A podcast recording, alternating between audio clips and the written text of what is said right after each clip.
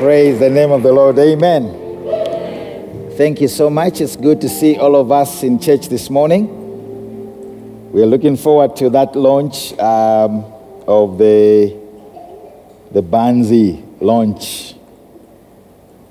There used to be a guy called Banzi on one of the soapies that I liked. You remember that one? Sitembis. What does it mean, Banzi?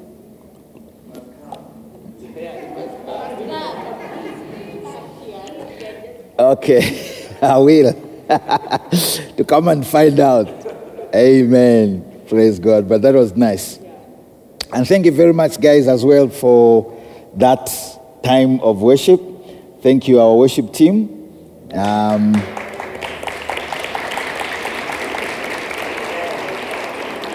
One day when I am invited to preach somewhere, I must take you, with me, yes. Yeah, that plane ride will be a very nice one. We can sing all the way above the ocean. Praise God. So this morning we are starting a new series called Family Drama. And that's why you can see Mama Zala is loading. Amen. Because Mama Zala is part of the family. Amen. So it's really good that we can just have 3 weeks where we're just going to zero in on just talking about family. So this morning I will start with the first installment. I'm just going to do most of the introduction of the things that we are going to speak about the next 2 weeks. So my subtitle this morning is Don't Do This at Home. Amen? Don't do this at home. But it's the opposite of what we want to talk about, actually, that you must do these things at home. Now, I will attempt this morning to answer 3 questions, but it's definitely going to be very difficult to answer the first one. And the questions I want to attempt to answer this morning is, what is family? That is going to be a little bit difficult to answer, but I will try by all means to make sure that I do justice to it. And then we are also going to look at what is the purpose of the family. And then we are going to finish by answering, how does the family achieve its purpose? You know, what are the processes within the family that are required to achieve its purpose? Now, what is family? Excuse me. I went to Google to try and find out, what is Google saying about family. And this is what Google says. It says that family is a group of one or more parents and their children living together as a unit. So it's a group of one or more parents and their children living together as a unit. And it also says, the same Google dictionary says, all the descendants of a common ancestor.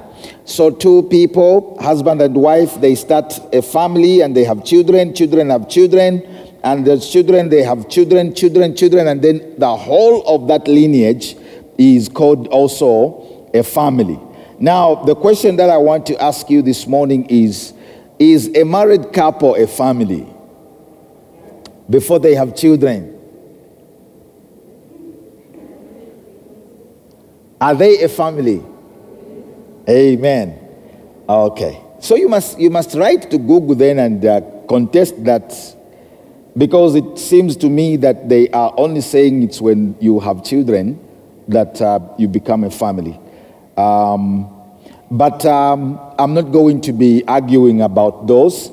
The most important thing that I want us to look at this morning is that the basis upon which a family is, the foundation of a family is that married couple, that comes together to start that family.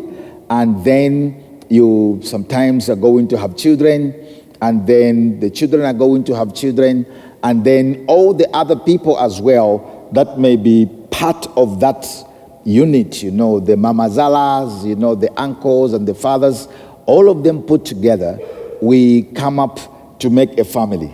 That is why, you know, I don't know whether I told you this, but I remember very well that when we were growing up, when I grew up in our house, I had one of my brothers that we lived with.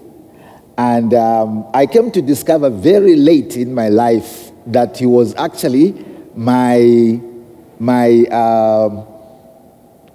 you can call it cousin in English, but in my culture we don't call somebody who is born to your uncle, who is the brother to your father, cousin. They are still your brother. So he was my brother, but he passed on now. So when he grew up, then he left our house and he went to live on his own and everything. Then I discovered, I was told, no, actually he is not my mother and my father's son. He was my father and my mother. They took him and we lived with him, and we called him brother, and he called me brother, and it was like that. So all that is part of the family. You know, that's how we can say. Now, in Psalm chapter 68, verse 6, the Bible says that God sets the lonely in families. So you can see that God is very, very pro-family. You know,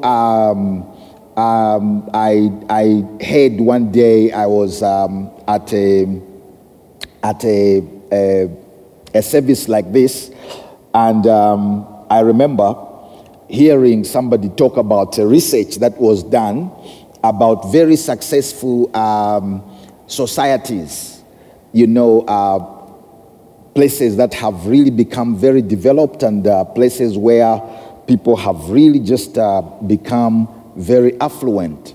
And that research shows that most of those societies are very pro-family. Now, I can attest to that, because what I've also discovered is that every group of people that want to destabilize another group of people, especially to oppress and to control a group of people, what they usually do is that they weaken the family structure. So when you look at the apartheid system, for example, what they did is that they separated the man and the woman and the family. The woman remained in the village with her children, and then the husband was sitting somewhere on his own, and the children were growing up with this system that didn't have the male figure in the house. It happens a lot in all the societies where you are going to see a lot of crime and a lot of disturbances. Why? Because of people not growing up with what we are going to be talking about today. Actually, they asked Mr. Obama, the president of the United States that time, they asked him, they said, what would you have loved if you grew as you were growing up? What would be that thing that you would have really loved to happen to you as you were growing up? What do you think Mr. Obama said? What do you think Mr. Obama said? And he was a president of the United States. He said, I wish I grew up with a father in the house. You know? So, before I even start to talk about the two reasons why, you know, family. Because when you look at family, there are these two very crucial and critical reasons why God sets up families. You know, the first one is to transfer knowledge and values into the next generation. And then the second one is to train the members of that family, the children of that family, to become responsible and contributing citizens. Now, these two reasons, you know, can happen, you know, when a family is properly structured. You know, when a family is properly structured. So for anything to work, it must be first functional. You know, you have to put pieces together and then it becomes functional.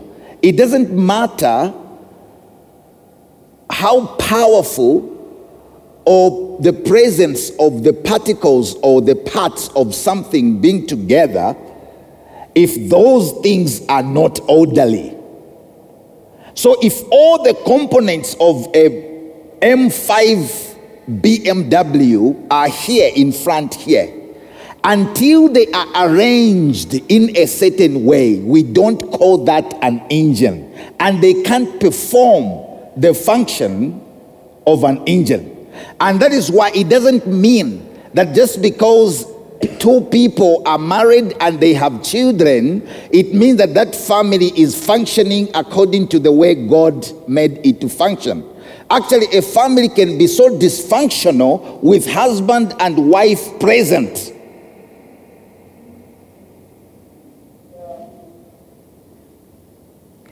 And some people have managed under very, very difficult situation to function properly even when they were not there. I see what I mean. So why is God so pro-family? You see, God is pro-family because of those two reasons. He is trying to stop what happens to societies that have no values and that have no knowledge transferred correctly into the next generation, where people discover things by themselves on the street, and most of the times they end up discovering wrong things. You know, when you look at a lot of people that end up in life doing very well, most of the times you will discover that they had a very, very strong either grandmother or mother or father who really guided them into life. And most of the people that don't end up doing very well in life are people that didn't have that privilege. And they just ended up, you know, trying to experiment with things, and then things didn't work out, you know, for them. Now, when you look at, like I have already said, you know, every system that would want to destroy people, what they usually do is that they would want to bring disorder in a family unit. You know,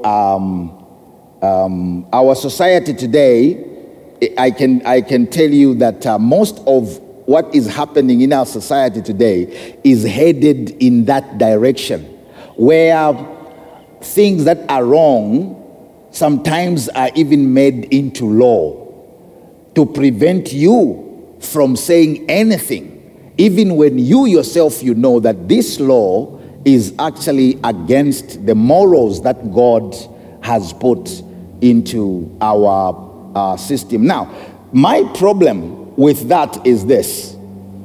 Anything that is meant to function in a particular way, the functioning of that thing is dependent on the design of that thing.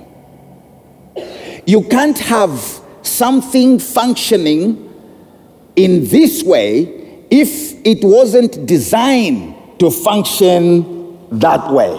So if you want something to move, what do? You put wheels on it. If you want something to slide, you put sleighs on it. I see what I mean? Because the design of the thing precedes its functionality. Now, here you are, you and myself, we think we are very clever. God created us in a particular way so that we can function like that. And because we think we are okay without we can do this, even when we don't follow our design. And you know what is going on? That is why we are having a lot of pain today. Me as a pastor, I counsel a lot of people. And I cannot lie to you. Most of the times, the people that are having the most difficulties are people that have flaunted the order of things within the system. People think, I'll talk in terms of a marriage, for example. People think that you can live in a marriage relationship the way that society is teaching us, not the way that God designed us, but still get the same results. You are lying. It's like saying you are going to plow with a BMW. You need a tractor. You can't plow with a BMW.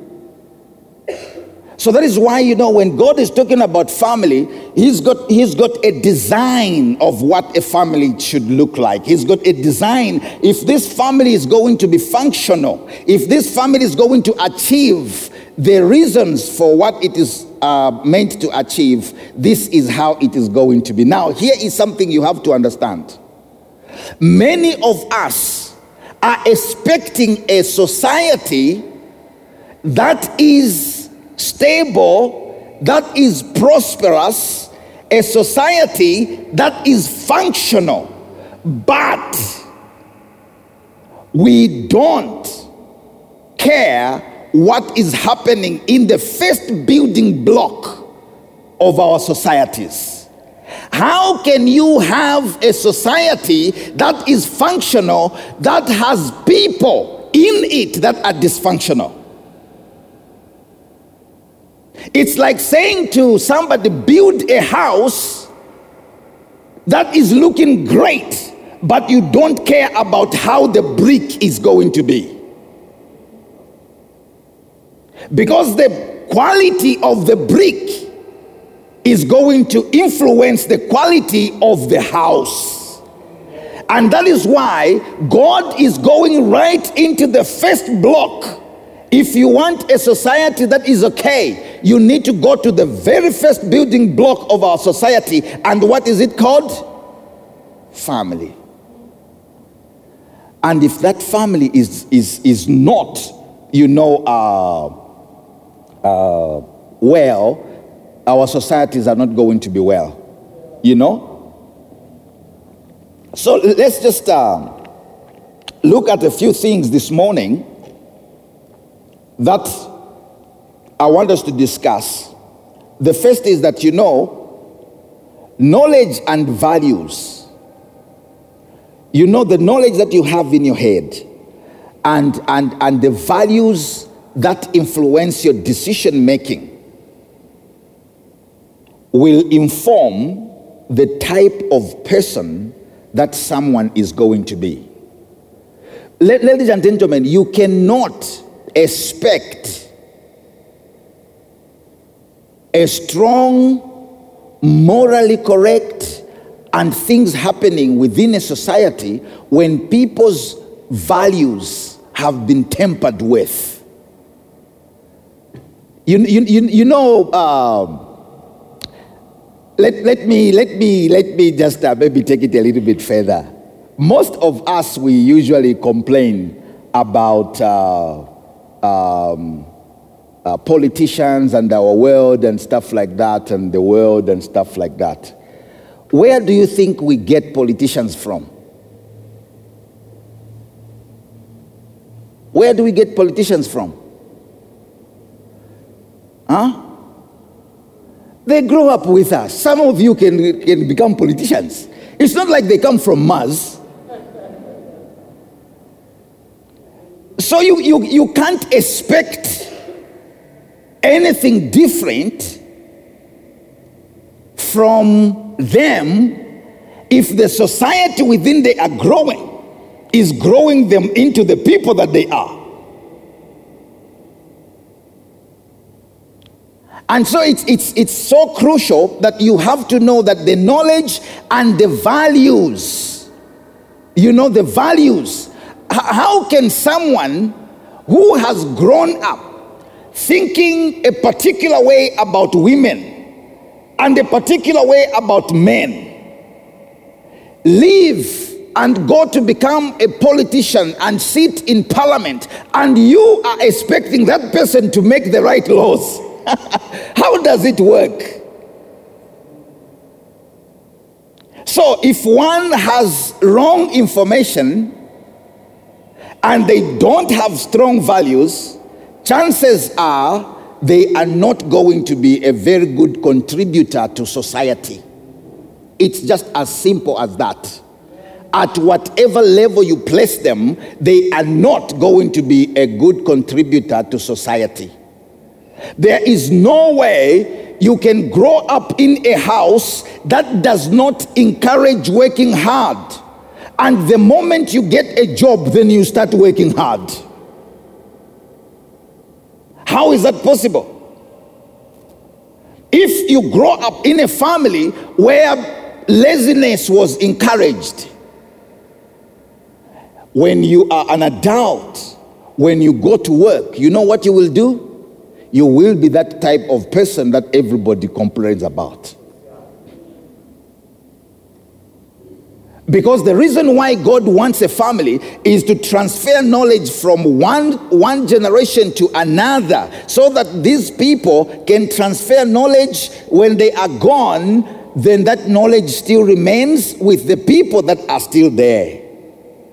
So you see that if a person doesn't have values, if a person doesn't have good information, what will happen is that they are going to be a problem to society. You know, some of you that travel to certain countries, you know, when you're getting a visa, when you go to an embassy of a country to go and get a visa, what do they usually ask you for?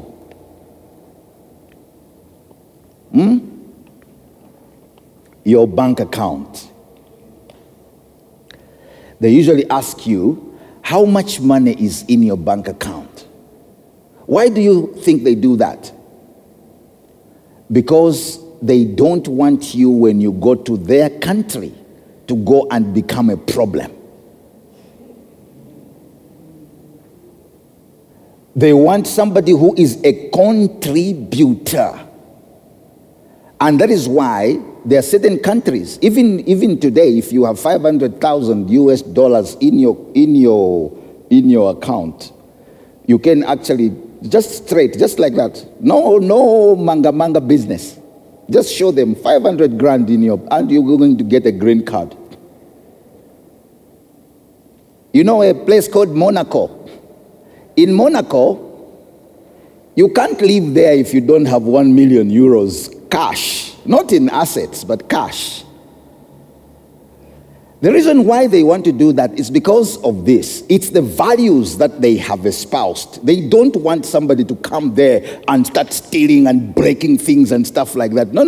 Because they want society to be, you know, stable, and things to be, and all that is transferred from one generation to another.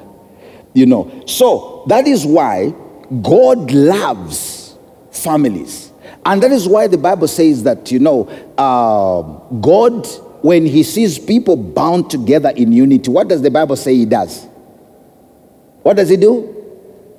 The Bible says God puts a blessing when he sees unity, because he knows that something good is happening there. And you know, where we have gone wrong, I think most of us as Christians, is that many of us think that our contribution to this world is to get people saved to go to heaven. So that even when you know what is supposed to be the right thing to do to society, you think that it's not important for now. So that is why you'd find that many of us, even when we are in positions that are very powerful, those positions are just powerful for a salary for us.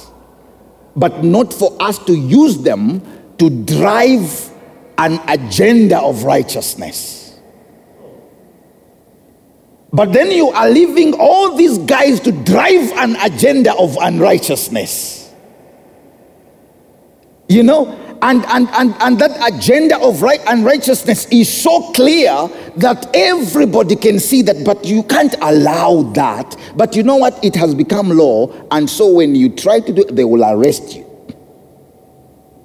And you as a person who knows that God has placed you here, you are not just here to wait to go to heaven. You need to contribute for the good of this world. And you know what somebody said some time back? He said that all it takes for evil to spread and for evil to take root is for good people to do nothing. So you're just a very nice, good person. And you don't do anything. Why? Because you want to remain good and you don't want to challenge some of the things that you really know that if our society is heading there, that we are going to end up this way. Now, transference of knowledge. Judges chapter 2 verse 10 to 11. Listen to this scripture, what it says. It says, when all that generation had been gathered to their fathers. What does that mean? When all that generation had died, another generation arose after them who did not know the Lord, nor the work which he had done for Israel. So it means that the generation that was there did not take the responsibility of transferring the right knowledge and the right values into the other generation. And when they died, the Bible says in verse 11, then the children of Israel did evil in the sight of God, and they served the Baals, the images. And they forsook the Lord God of their fathers, who had brought them out of the land of Egypt. And they followed other gods from among the gods of the people who were all around them. And they bowed down to them and they provoked the Lord to anger. That is what we are going to see in our society when we don't transfer the right knowledge to the next generation.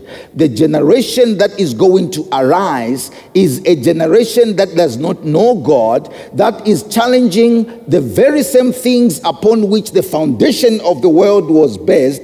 And before you realize it, we have chaotic situations, you know. Happening. Let's go to Psalm chapter 78 verse 5 to 6. It says, for he established a testimony in Jacob and appointed a law in Israel, which he commanded our fathers. What did he command our fathers to do? What did he command our fathers to do? That they should make them known to their children, that the generation to come might know them, the children who would be born, that they may arise and declare them to their children. Now, I said, the first reason why God loves families is because he wants families to transfer knowledge into the next generation. Now, if you don't do that, what you are setting the next generation up for is failure. Because, for example, if you don't transfer values for hard work, there's not going to be hard work in the next generation. If you don't transfer values for respect, there's not going to be respect in the next generation. If you don't transfer the fear of God into the next generation, there's not going to be the fear of God in the next generation. And you know what? It is so important that we understand that it is upon you and myself as children of God that we have to take that responsibility very, very seriously. Because if we don't, we're leaving the world in the hands of wrong people. Did you hear what I said? We are leaving the world in the hands of people that have an agenda that is going to mess up the world. If you are a good person, what you need to do is that just like people can spread evil, you must also spread good. And take it upon yourself that it is a responsibility for you to spread good, just as other people have a responsibility to spread bad. So that the Bible says he gave these laws so that they can take that law into the next generation. You know what I see a lot, you know what I see in most of our families, especially black families, when they become a little bit affluent. Most of us as black families, when we become a little bit affluent, we think that raising lazy kids means that we are rich. So I see a lot of affluent black people. You have these kids in the big house that can eat and leave the plates running around, no picking up. And the father and the mother think that is being wealthy. That's foolishness. Because we are raising children that can't clean up after themselves. That is why when they become corrupt as politicians, they refuse to clean up after themselves. The same children.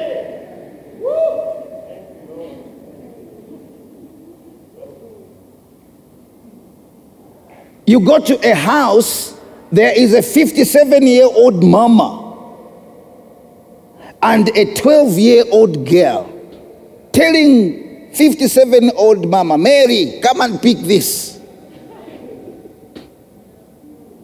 You can't do that even if you have money. You need to transfer respect into the next generation. This little 12-year-old must always call this woman Auntie Mary. You can't just say, because now I have money. You know, you are busy working. You are busy doing something that needs to be done. And your child is on PlayStation 16. Because you are rich. I will tell you what will happen. This I can tell you what will happen. What will happen is this. When you die, 3 days later, your son will die and crash that BMW. Because he doesn't know the value of work. It doesn't mean you are not transferring what brought you where you are to your child. What you need to do is that you need to transfer the same values that made you the type of person that you are. So I was saying in the earlier service that sometimes even when you have money, you can't buy your children every time they say this.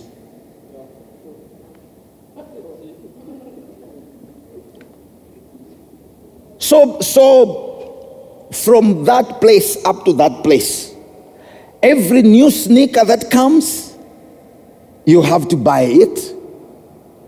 And every new phone, you have to buy it, and to you that is being wealthy. No, it's not. I can tell you even some of the billionaires and millionaires don't live like that. You are not transferring the right values into the next generation so that the next generation can also know that this takes hard work to do. The only hard work they do is to carry that bag into the car when going to school. You know, so the Bible says that you and myself, we need to transfer values into the next generation. Teach the children, this is how it is done. You know, this is what you need to do. The second thing it says, you have to train up a child in the way that he should go. Because when they grow up, then they are not going to depart from that. In the book of Proverbs chapter 22 verse 6. Now let's look at Mark chapter 6 verse 1 to 6. It says, then he went out from there and came to his own country, and his disciples followed him. And when the Sabbath had come, he began to teach in the synagogue, and many hearing him were astonished, saying, where did this man get these things? And what wisdom is this which is given to him, that such mighty works are performed by his hands? And listen to this, verse 3. Is this not the carpenter, the son of Mary, and the brother of James and Joseph? Where did Jesus learn to be a carpenter? The skill came from Joseph, and it went to Jesus. And that is what God wants families to do. That you need to teach children to be contributors to society, not just people that get. People that contribute, people that make our society a better place. People that after they have left, we will be able to know that they passed here. Why? Because they have left a legacy. I think Sebo said it in the earlier service, that the Bible says that a wise man does what? He leaves an inheritance for his children. What it means is that they leave a legacy for a very, it affects people from this generation to the next generation and to that other generation. So it is crucial for us to understand that. That is why you have noticed myself, I am very, very pro family as well. I cannot lie to you, I am not one of those people that doesn't respect family. I respect family with all my heart. And that is why I will drive to Zanin when one of our guys is getting married. I will go to Malamulele to go and get somebody married. I am actually going to be flying out to Umtata on the 19th of December to get one of our guys married here. You know why?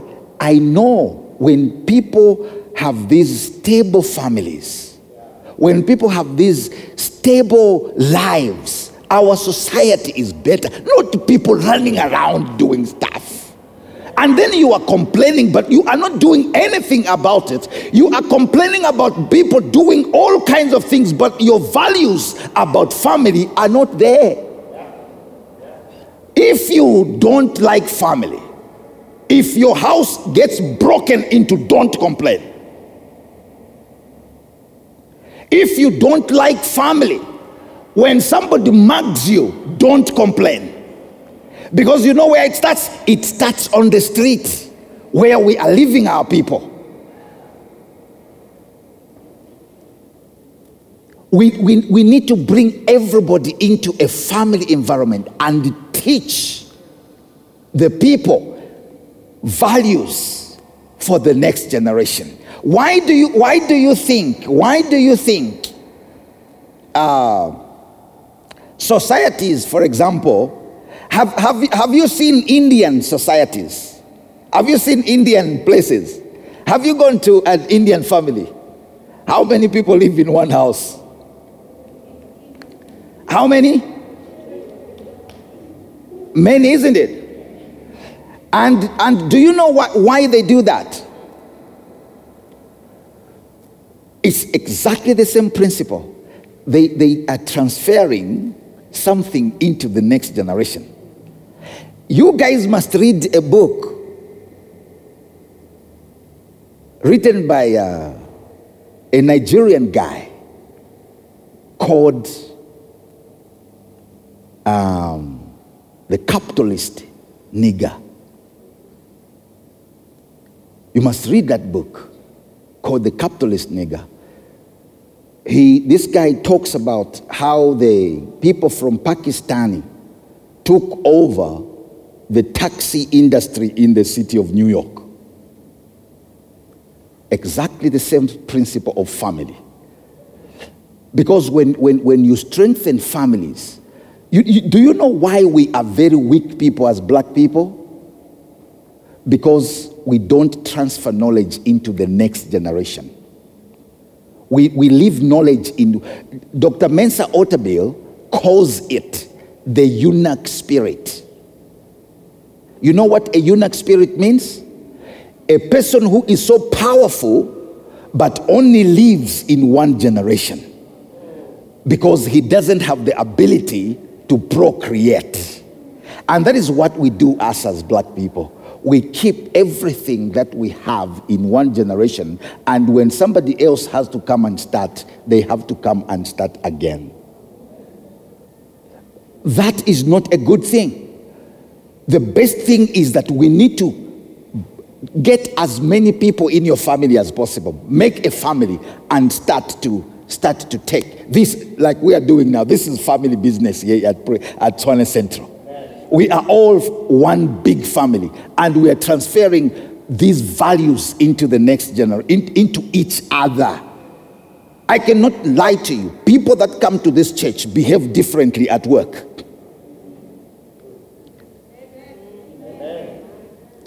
I can vouch for them. I can go to Shoprite today. A girl sitting on the till from Twyne Central is different from that one who goes to that other church.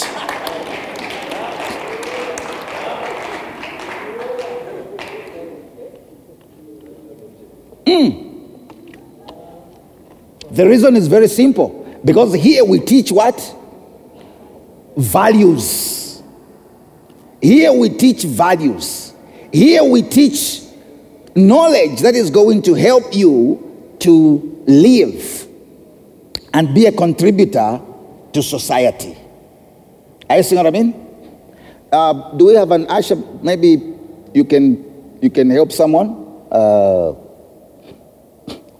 Yeah, just somebody to help somebody.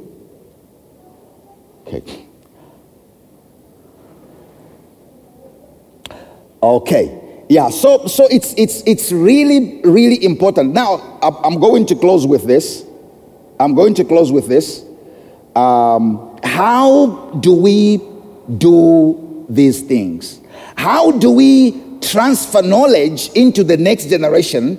And how do we teach and train people to become contributors to society? Because those are the two things that God wants for the people to do. The first one is verbal knowledge. Okay, verbal information. What I am doing today here, what am I doing? I am transferring this knowledge into you verbally. But I cannot lie to you. This is the simplest and the most ineffective. Because it's one thing to say something, and it's one thing to live it. Yeah. Are you seeing what I mean? So there's a lot of people that can actually teach many, many things, but it doesn't mean. And the other thing also, it is the easiest thing to forget. The knowledge that you get just by listening is the easiest to forget as well. But do we stop?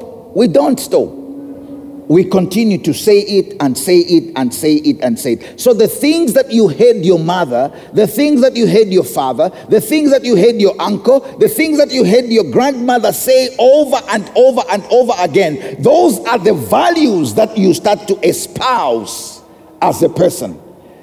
That is the information that starts to influence your thinking. But there is another way that we can do it. It's called modeling. So one of my friends, he has come here to preach. Some of you know him.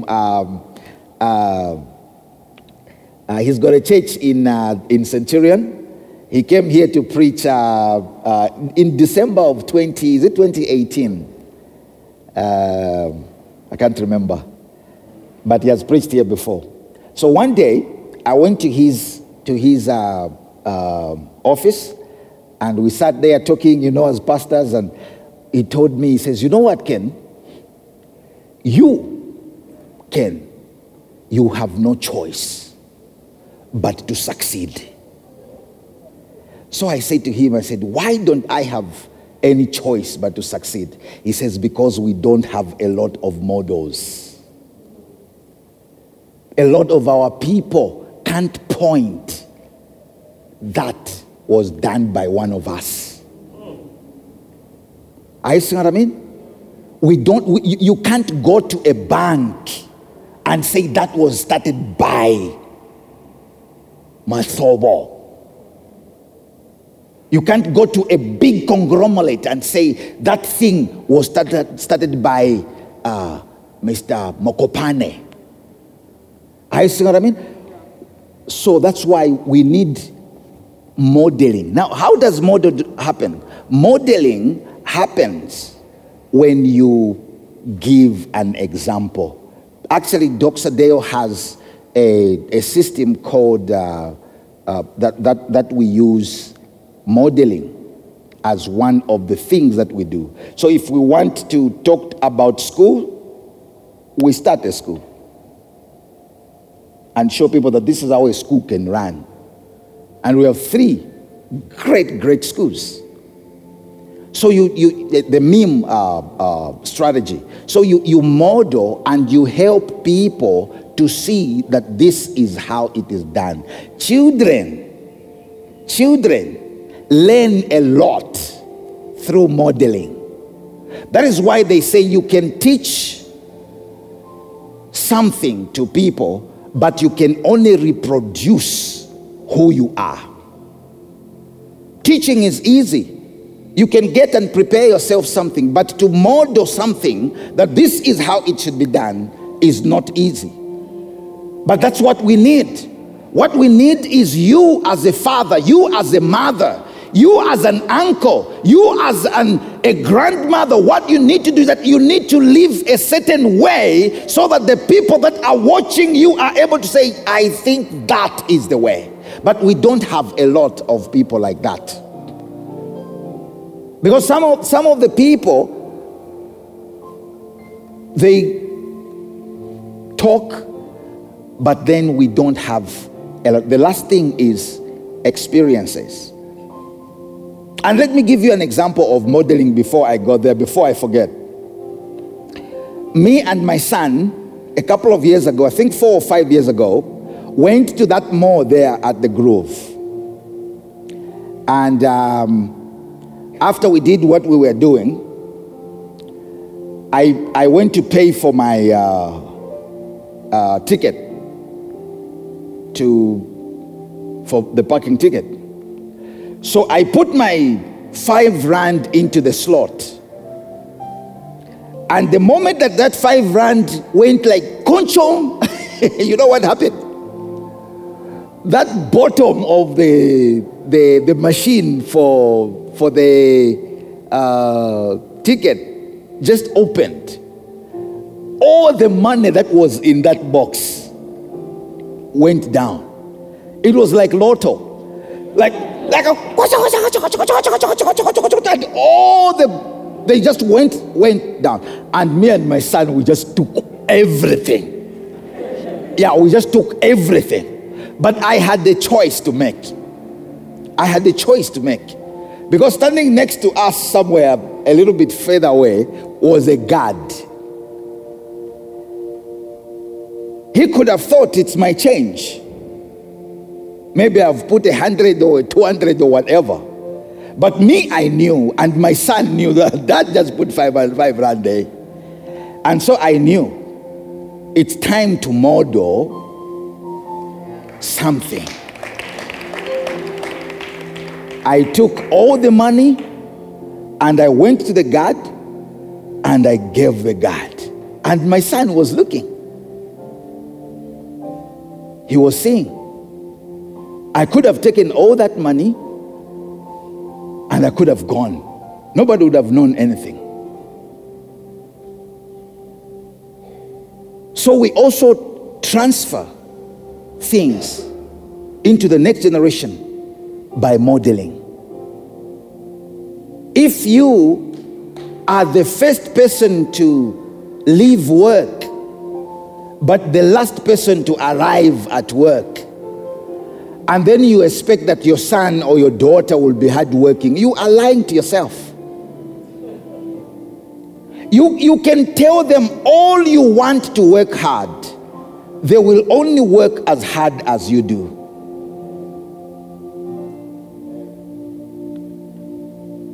The last thing is this.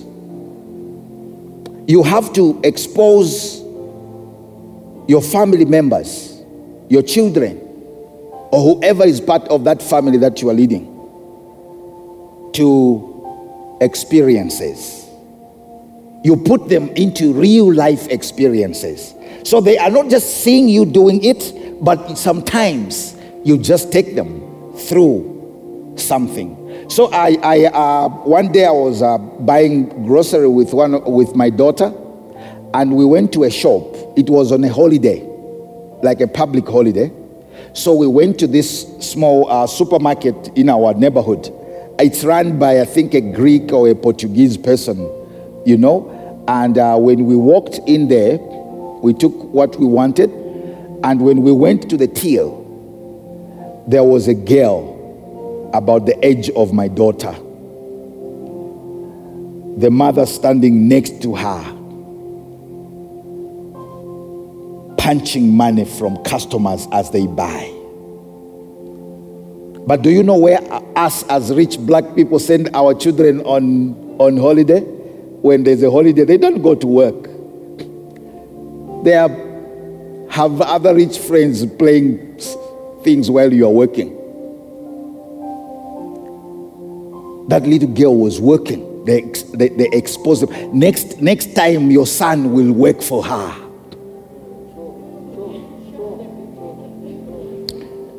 Because that supermarket is going to become supermarkets and supermarkets and supermarkets. That guy you were thinking was playing PlayStation 4 because you are rich is going to go there to go and look for a job as a manager. And toy to get a bigger salary.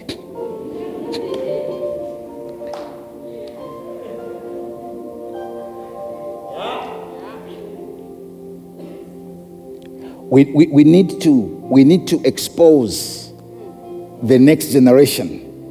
We put them, even when we have the means, we need to know that we need to inculcate into the next generation hard work. You know, I listened to an interview of Bill Hybels. He's a pastor in the United States. He was interviewing three guys in his church that are multi-millionaires. Like they make so much money. And he just interviewed them. And he was asking them a lot of questions. But one of the questions that really stuck with me is that one of them said to Bill Hybels, he says, I can buy my children anything that they can ask me to buy. Anything. I can buy them. But you know what? It's not always that I do that. There are times that just for the sake of teaching them something, I don't. Or sometimes I have to make them work for it. A couple of years ago, here in South Africa, one of the girls committed suicide. She slit her wrist. Is it slit her wrist or wrist? You know those are... So she cut herself and bled to death, eh? And you know what the reason was? The mother refused to buy her sneakers.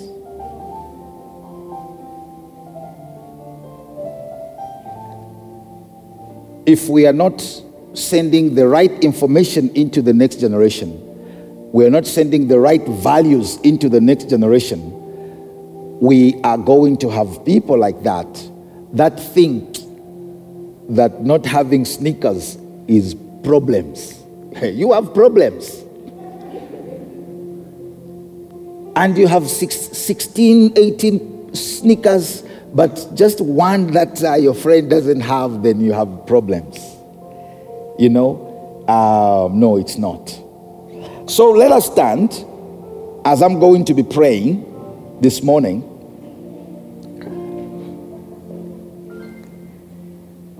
You know, the world is a very, very funny space today, because I remember when I grew up myself, I woke up very early in the morning and I went out into the fields with my parents to go and work. And the world today is going to tell you that when you do that to a 12-year-old, it's child labor. And we believe them. I don't know what the agenda is. So if your son refused to wash plates after they themselves, they eat. Not that somebody else ate in that plate, but that same child ate in that plate, and you telling that child to go and wash that is child labor. How does that work? So I want to read you a story here. This is a true story. It's not something I am making up, but it is a true story. It says, leaving a godly legacy for your children should be the goal of all Christian parenting. Although the faith and godliness of your children is ultimately the work of the Holy Spirit, God often uses the influence of parents to make a great impact on their children. A great example of this is Jonathan Edwards, the Puritan preacher from the 1700s. Jonathan and his wife Sarah left a great godly legacy for his 11 children. They never played those days. They had a lot of children.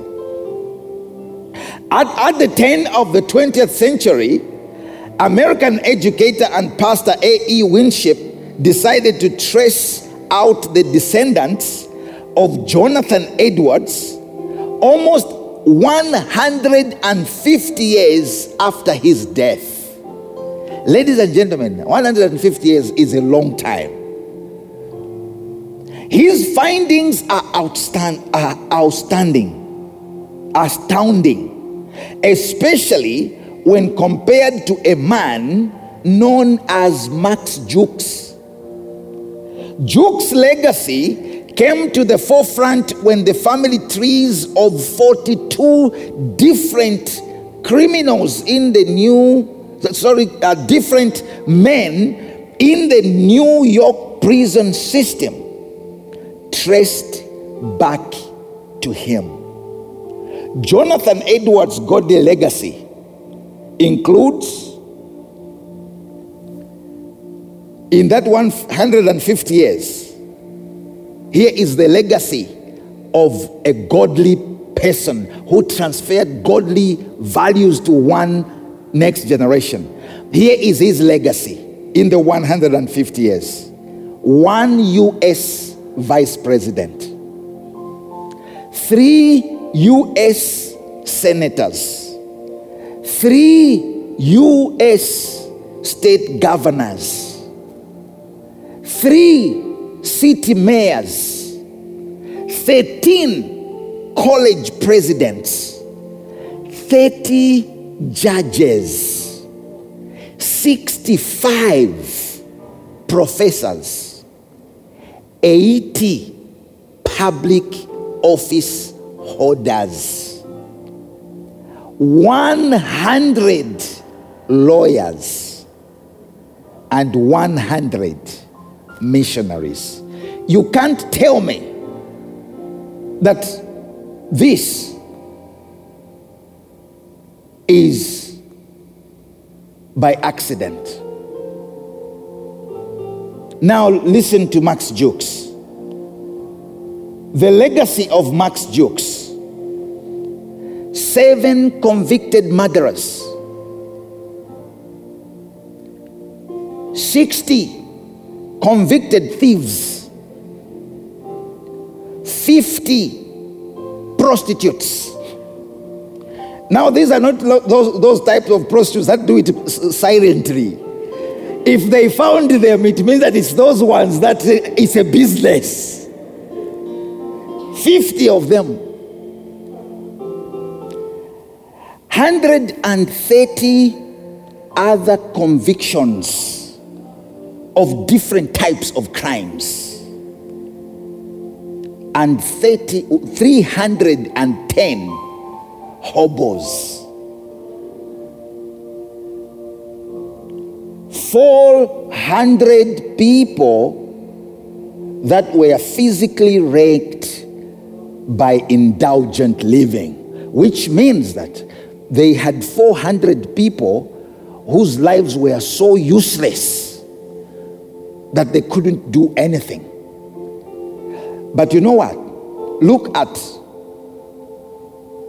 this is evidence that if we don't transfer the right values into the next generation within that family circle, we are producing a society that is just as broken as the families. Now they did a calculation. Obviously, they have these clever actuaries that do mathematics. And this is what they found out. Max Jukes' descendants cost the American government $1,250,000 to look after them. Coincidence? Not coincidence. That's how it works. So you and myself, we have such a huge responsibility as people that can transfer the right values into the next generation so that the next generation can transfer into the next generation and create a great society, a society that is going to be, we can be proud of. Yes. Amen. So if I can just pray this morning for all of us. Father God, we thank you for every family that is here today. Every type of family that is here today. We want to pray in Jesus' name that, Lord, you are going to help us to understand and to be bold and to be courageous, to be able, dear Lord, to transfer knowledge and transfer values into the next generation. And we'll be able, dear Lord, to teach and to train through modeling and through experience the people that you have entrusted us with. We want to pray today in Jesus' name that let every man and every woman that is here with us today that will take this, dear Lord, and they will take it upon themselves that it's their responsibility to transfer the right knowledge, the right values into the people that you have entrusted to them as part of their family. So we thank you and we bless you and we honor you today as we pray in Jesus' name. Amen. Amen. May the Lord, yes, may the Lord richly, richly bless you. Next week we are going to have the father of Doxa Deo and the mother of Doxa Deo. They are coming to be with us. Alan and Liana, they'll be with us next week.